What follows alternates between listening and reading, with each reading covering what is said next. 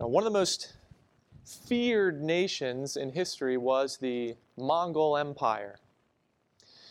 The Mongol Empire, they, they were feared by just about everyone. In fact, few nations and armies could resist them. At one time, the Mongols ruled over an area of land as large as Africa. But it wasn't their success in war that caused people to fear them, it was how the Mongols waged those wars. They were known as a fierce, bloodthirsty, and unforgiving group. Although many times their army was smaller in number than their enemies, the Mongols effectively used propaganda to spread fear and terror to their enemies. They would spread rumors exaggerating the size of their own army. They would allow the news of their brutality to spread. And any city or people that resisted them were viciously slaughtered. Anyone who escaped the slaughter was often sold into slavery or enslaved by the Mongols, and few people ever escaped these fates. One of the rare survivors, he wrote how he felt when he first heard that the Mongol army was coming, and this is what he said. Hearing this, my hair stood on end. My body shivered with fear. My tongue stuttered miserably, for I saw that the inevitable moment of dreadful death was menacing me. I already beheld my murderers in my mind's eye, and my body exuded the cold sweat of death. Does that sound like someone who is afraid? The Mongol conquest took the lives of millions of people, and some have estimated that the Mongols reduced the world population of their day by up to 11%. You see, the Mongols knew that if they were feared, that alone would prevent many of their enemies from putting up much of a fight. Because that's what fear often does to people it, it paralyzes us. It causes us to lose focus on reality, and it turns us into quitters instead of victors even before the battle takes place. Last week, as a church, we were studying the book of Joshua, and I mentioned very briefly a time in Israel's history when the Israelites were afraid. Moses sent 12 spies to check out the promised land before they entered into it. And when the spies came back, this is what 10 of those spies reported to the people. They said this about the inhabitants in the promised land. They said that the inhabitants were powerful, and the cities are fortified and very large. They said, We can't attack these people. They're stronger than we are. We seem like grasshoppers in our own eyes, and we look the same to them. And in fear, the majority of the Israelites, they gave up without ever even entering the land. They were quitters. They were defeated by enemies without even facing them.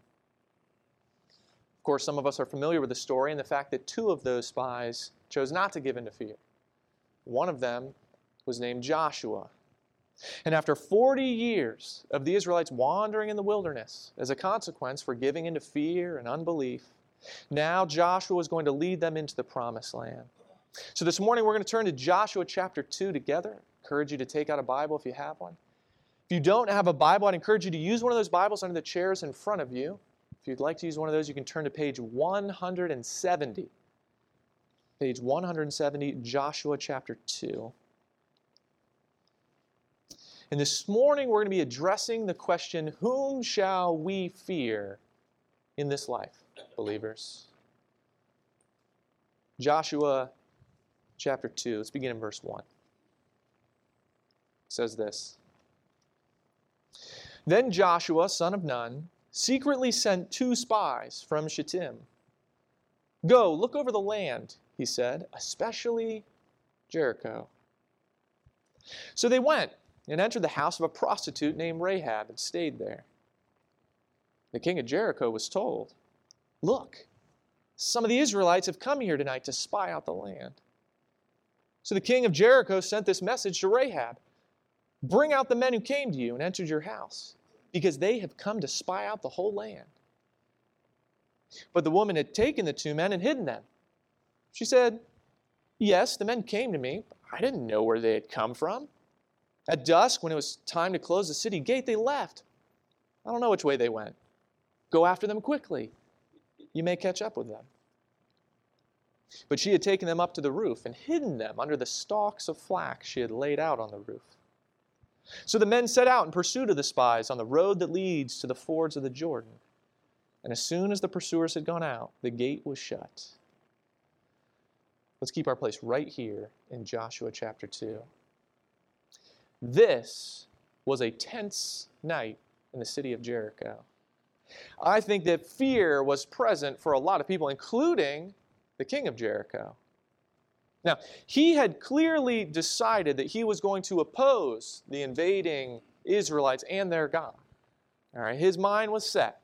His rebellion against God was going to continue. But then, well, then he learns that some Israelite spies have invaded his seemingly impenetrable city. Now, the last thing that he needs is a weakness to be exposed by an invading force. Well, this threat had to be dealt with. So rest assured, the king of Jericho, he was, he was afraid. We're going to get confirmation of that in a few minutes. In fact, Rahab must have been afraid. I mean, she was harboring spies.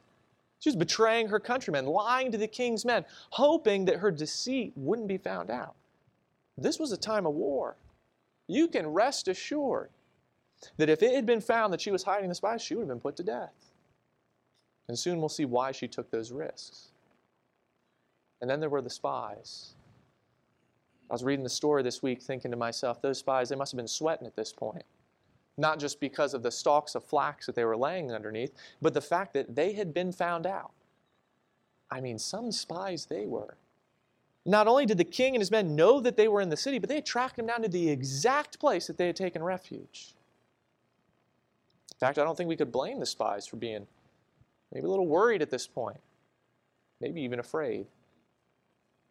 But rest assured, fear was present in the city of Jericho on this night. And maybe some of us have experienced fear in our lives recently. We may not be facing invading armies, but there are times where we feel afraid in life. And I think that as Christians, there are some common fears that we experience. I think many of us as Christians experience fear when it comes to sharing the gospel and living out our faith. For example, we might fear sharing the gospel because we know that some people will reject us. We know that as a result, we might lose relationships, that people might mock us, that they might bring up questions and objections we can't answer, or that worst of all, they might harm us in some way, that we might be persecuted for our faith. I think a lot of these fears are common and natural. The problem is that in those fears, many of us choose to stay silent, and then lost souls don't hear the gospel. Or I think it's common that many Christians fear what will happen if we live a life according to what Scripture actually tells us. We're afraid that people will think little of us, or that they'll think we're strange, or they won't want to be around us. So we feel those temptations. That temptation to push our faith into a little corner of our life reserved for Sunday mornings. We feel that temptation to blend in to the world or ignore what the world does the temptation to use the same foul language they do, to accept our society's sexual perversions and confusions, to stay silent on things like the sanctity of human life, to live in greed and gossip, because we feel that temptation that it would just be easier if we ignored or joined in what the world is doing. Be a lot easier to do that than to actually live as a bold follower of Jesus Christ. And the truth is, it is dangerous to live righteously. The Bible tells us that it will be. Listen to what the Bible says in 2 Timothy chapter 3 verse 12. We're told that everyone who wants to live a godly life in Christ Jesus will be persecuted. And that scares us, doesn't it? You see, it's easy for fear to creep in. The problem is when we allow those fears to dictate how we live. when we allow the fear of rejection or ridicule or possible persecution to keep us silent and to keep us from living righteously, that's a problem. See, fear isn't the problem, giving into fear is. There's a story of a young soldier who was on the eve of his very first battle, and it was very obvious to everyone around him he was scared. So a veteran came up to him and said, Kid, you're scared out of your mind. You're shaking in your boots. He said, Why don't you stop being a coward? And the young soldier looked at that battle hardened veteran and he said, I'm not a coward. He said, If you were half as scared as I am, you'd run away. You see, that young soldier realized fear didn't make him a coward. Giving into fear would have made him a coward. In Joshua chapter 2, I think that everyone was experiencing a measure of fear, just like we will at times. The question, believers, is whether we will respond to fear by living as cowardly Christians or courageous Christians. And I think that we need to hear what the spies heard next. So look at verse 8. It says, Before the spies lay down for the night, she, that's Rahab, went up on the roof and said to them, I know that the Lord has given you this land, and that a great fear of you has fallen on us, so that all who live in this country are melting in fear because of you. We've heard how the Lord dried up the water of the Red Sea for you when you came out of Egypt, and what you did to Sihon and Og, the two kings of the Amorites east of the Jordan, whom you completely destroyed. When we heard of it, our hearts melted in fear, and everyone's courage failed because of you. For the Lord your God is God in heaven above and on the earth below. This is how we know that even the king of Jericho was afraid. It's because everyone in the promised land was afraid. You see, while Israel was escaping Egypt, crossing the Red Sea by God's power, and even when they were wandering in the wilderness because of their rebellion, the nations in the promised land, they were taking note. So those 10 rebellious spies in Numbers chapter 13, they said, We can't defeat these people. They're stronger than us. We could never do that. All the while, the people in the promised land were saying, Look at these people, these Israelites. Their God is doing things we've never seen before. And a whole generation of Israelites forfeited their opportunity to enter the promised land because they gave in to fear. Forty years later, Rahab reveals something that these two spies, Joshua and all of Israel, needed to understand and know. And it's that the Canaanites, they were the ones who were afraid. And let's understand, they didn't fear the Israelites because the Israelites were some superior fighting force. They had great military tactics and weaponry. None of those things were true. No, they feared Israel because they realized that only divine intervention could explain what this ragtag group of nomadic peoples were doing. You see, the Canaanites, they were religious people. Oh, they had lots of gods and idols. But none of their gods ever responded to their prayers or moved in power or did the things that the God of Israel was doing. No, no, no, no. no. This was different. This was powerful because this was real. So the people in the land, they were shaking in their sandals. Rahab said that their hearts melted in fear and everyone's courage failed. And she said that it was because the Lord your God is God in heaven above and on the earth below. The land was filled with fear. The inhabitants of the land, they knew what Israel was coming to do, and they knew that Israel's God had something to do with all of it. They were afraid, and they were afraid for good reason. See, they weren't going to be fighting your typical army. No, no, no. They were going to be fighting the God of heaven and earth, the one true God. You see, we all face fears in life. But knowing where you stand with God will often determine whether those fears are warranted or whether they should be rejected as outright lies. The Canaanites' fear was proper because they were standing in rebellion towards God. The question, though, was how are they going to respond in those fears? Let's see how Rahab responded. Look at verse 12. Rahab is speaking and she says, Now then, please swear to me by the Lord that you will show kindness to my family, because I've shown kindness to you. Give me a sure sign that you will spare the lives of my father and mother, my brothers and sisters, and all who belong to them, and that you will save us from death. Our lives for your lives, the men assured her. If you don't tell what we're doing, we'll treat you kindly and faithfully when the Lord gives us the land. So she let them down by a rope through the window, for the house she lived in was part of the city wall.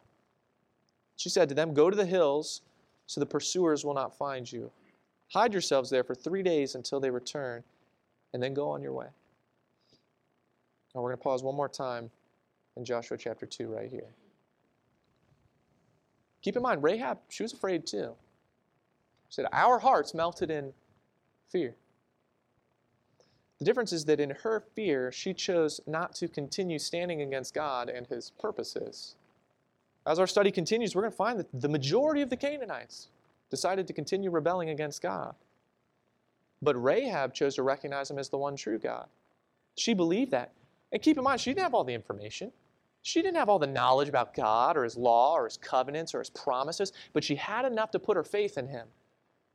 And she made a deal with the spies. She was willing to leave her fortified city, her people, risk her life for the spies. She was willing to risk her life by bringing her family into the loop on everything. Who knows how they were going to respond to this deal that she just made? But she was willing to do all this because Rahab recognized who the one true God was. While most of the Canaanites allowed their fear to lead them to cowardice and rebellion, Rahab allowed her fear to lead to faith. And we know that she had faith in God because she left everything behind to follow him. She left her country, her security, the way of life as she knew it, all to enter into this unknown group of people and follow a God that she knew very little about. But she knew that he was the only one worth serving. We're going to take a look at more of Rahab's story another time. For now, what I want us to understand is what I think Israel long needed to understand and it's that the ones who need to be truly afraid in this life are the ones who stand opposed to God. Those are the people who should fear. Right, that is a dreadful place to stand, and woe to those who stand in it. Because a position such as that does not only make you ripe for God's judgment in this life, but it makes you deserving of His judgment after this life. Yet there is this open door for all people to come to Him in faith for forgiveness and mercy, just like Rahab did. And for those of us who have done that, who have received that forgiveness and mercy, we need to understand we weren't called to live a life dictated by fear. Because we follow the God of all creation. Well, He's the God in heaven above and on the earth below. The God who saved our soul is far more powerful than any situation or enemy that we stand before. No hardship that our enemies bring should cause us to continue to live in fear because we can stand confidently in God's hands rather than succumbing to the fear of man. Let me give you a few scriptures here. A few scriptures to encourage you believers. The Bible says this in 2 Timothy chapter 1 verse 7. It says God gave us a spirit not of fear, by the way, that word has also been translated as cowardice. For God gave us a spirit not of fear, but of power and love, self control. Some of us might be familiar with that verse, but I want us to see what Paul then said in verse 8. He said, Therefore, don't be ashamed of the testimony about our Lord, nor of me, his prisoner, but share in suffering for the gospel by the power of God. Believers, we need to stop living in a spirit of fear that makes us silent in sharing our faith, but rather we need to live in a spirit of love and power and self control. And let's not be ashamed. David said in Psalm 27, verse 1, he said, The Lord is my light and my salvation. Whom shall I fear? The Lord is the stronghold of my life. Of whom shall I be afraid? Believers, people will advance against us in this life. The world will oppose us. But if God is for us, is there anything or anyone we truly ought to fear? Jesus said to his disciples in Matthew chapter 10, verse 28, said, Do not be afraid of those who kill the body, but cannot kill the soul. Rather, be afraid of the one who can destroy both soul and body in hell. Are not two sparrows sold for a penny? Yet not one of them will fall to the ground outside your Father's care. And even the very hairs of your head are all numbered. So don't be afraid. You are worth more than many sparrows. Church, the God who saved our soul as believers, He's for us. So we don't need to live in fear. Fear is, is only fitting for those who stand opposed to God. For those of us walking hand in hand with our Savior, we have reason for great hope and boldness and strength as we live by God's power, even when fear comes. Let's finish Joshua chapter 2 together, verse 17. It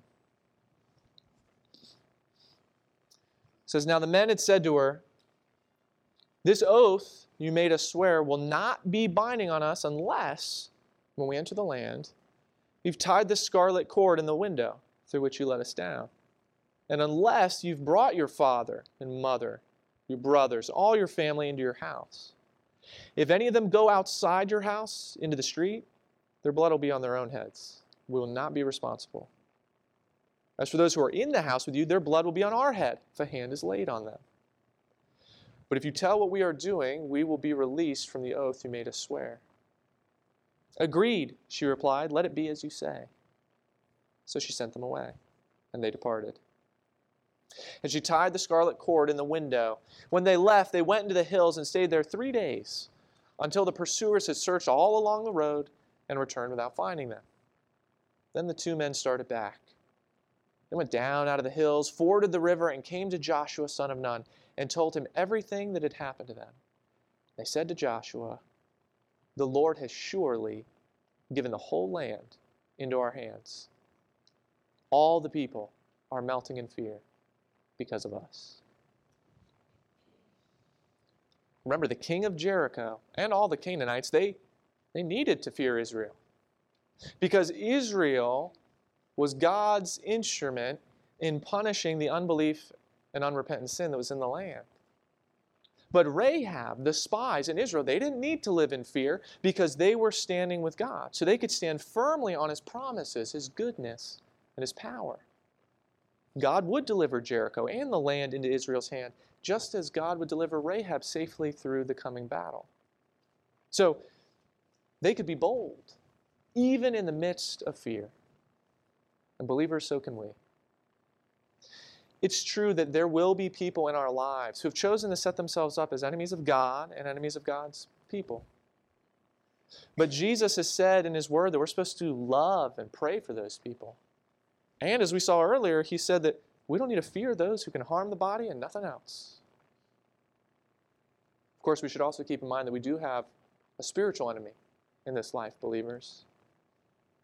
That the devil and his minions, ever opposed to God and God's people, will do anything and everything they can to cause us to live lives useless for God's kingdom.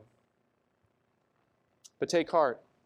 God has promised in Ephesians chapter 6 that his power is available for us to stand against the devil, our spiritual enemy.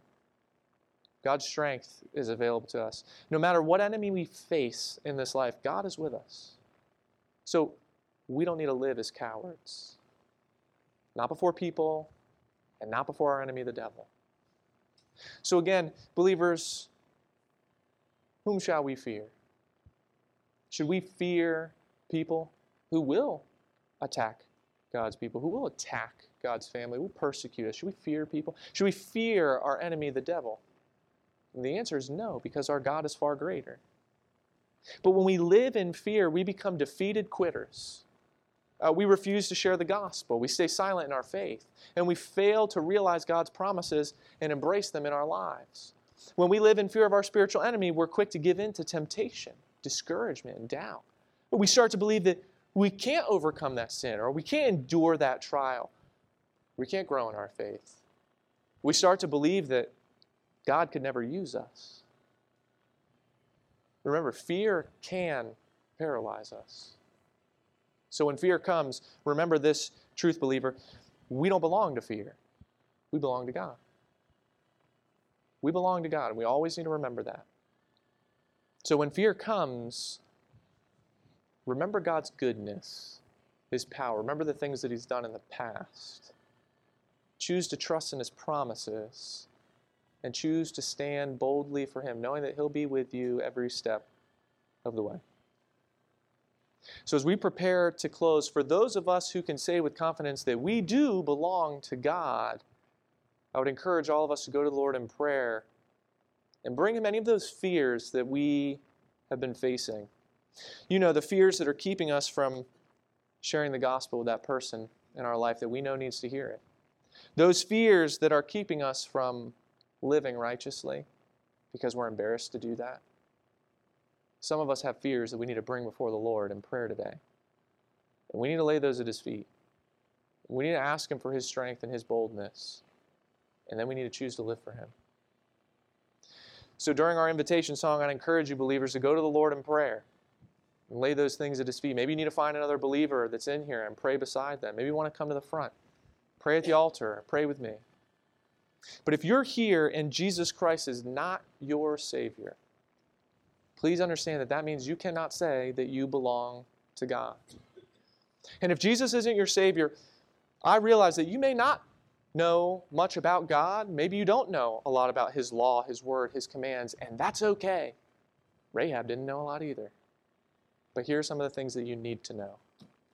The Bible is clear that you need to know that all of us have sinned, including you. We've broken God's commands. What we do when we lie and cheat and steal and lust and take God's name in vain, and on and on the list goes. And because of those sins, we deserve punishment. The Bible says if our sins are not taken care of in this life, we'll be separated forever from God in a place called hell. That is the ultimate punishment for our sins. But in His great love for you, God sent His Son, Jesus Christ, to this earth. And Jesus died on the cross to take the wrath and the punishment and the penalty we deserve for sin.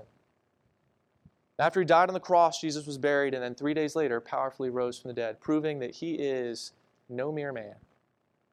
Now, he's the Son of God. He's the Savior, and he's the only one who can forgive us. The Bible says in Romans 10:9 that if you confess with your mouth Jesus is Lord and believe in your heart that God raised him from the dead, you will be saved. And friend, if you have never made that decision, we want you to have the opportunity to do that before you leave. You can come find me during the invitation time. We can pray together, or you can give your life to Jesus right now. Would you pray with me? If that's you, if you know that Jesus isn't your Savior, but you believe that Jesus died for you and rose from the dead, friend, you might not know all the other details of Scripture. That's okay. But if you know that Jesus died for you, if you know that you need Him to save you, and you're ready to give Him your life, you can do that right now. The Bible says, whoever will call on the name of the Lord will be saved. So go to the Lord in prayer. Admit to Him that you know that you're a sinner, but that you believe He died on the cross for you and that He rose from the dead. And friend, give Him your life. He'll forgive you of all your sins give you eternal life and save you from hell, and bring you into a relationship with Him. Dear Heavenly Father, I pray that if there's anyone joining us who's never made that decision, who's still not sure, I pray that they'd be willing to talk to someone before they leave this place today. Because there is no decision that is more important than giving one's life to Jesus Christ. For those of us who have done that, Father, please help us because there are so many times in this life when we become afraid. We might not even realize that we're afraid until we start to notice that we're, we're being silent about our faith. We're not living for you. And the truth is, sometimes it's because we're scared of what the world will say or do. But you didn't call us to live a life of fear. You give us a spirit of fear, of cowardice. You've given us everything that we need to live lives of boldness and strength. So help us to be a church that is bold. Help us to be believers that every time we step out these doors, we find someone to share the gospel with. Help us to choose to stand on the truth of your word and live it out in our lives. And help us to be there for each other, to comfort each other, strengthen one another, and encourage our fellow believers. Father, thank you for always going with us, no matter what we encounter. I pray that we would be a church that pleases you in all things, that would grow in our faith. Father, we love you. But every day, I pray that you would remind us how much more you love us. We pray all this in Jesus' name. Amen.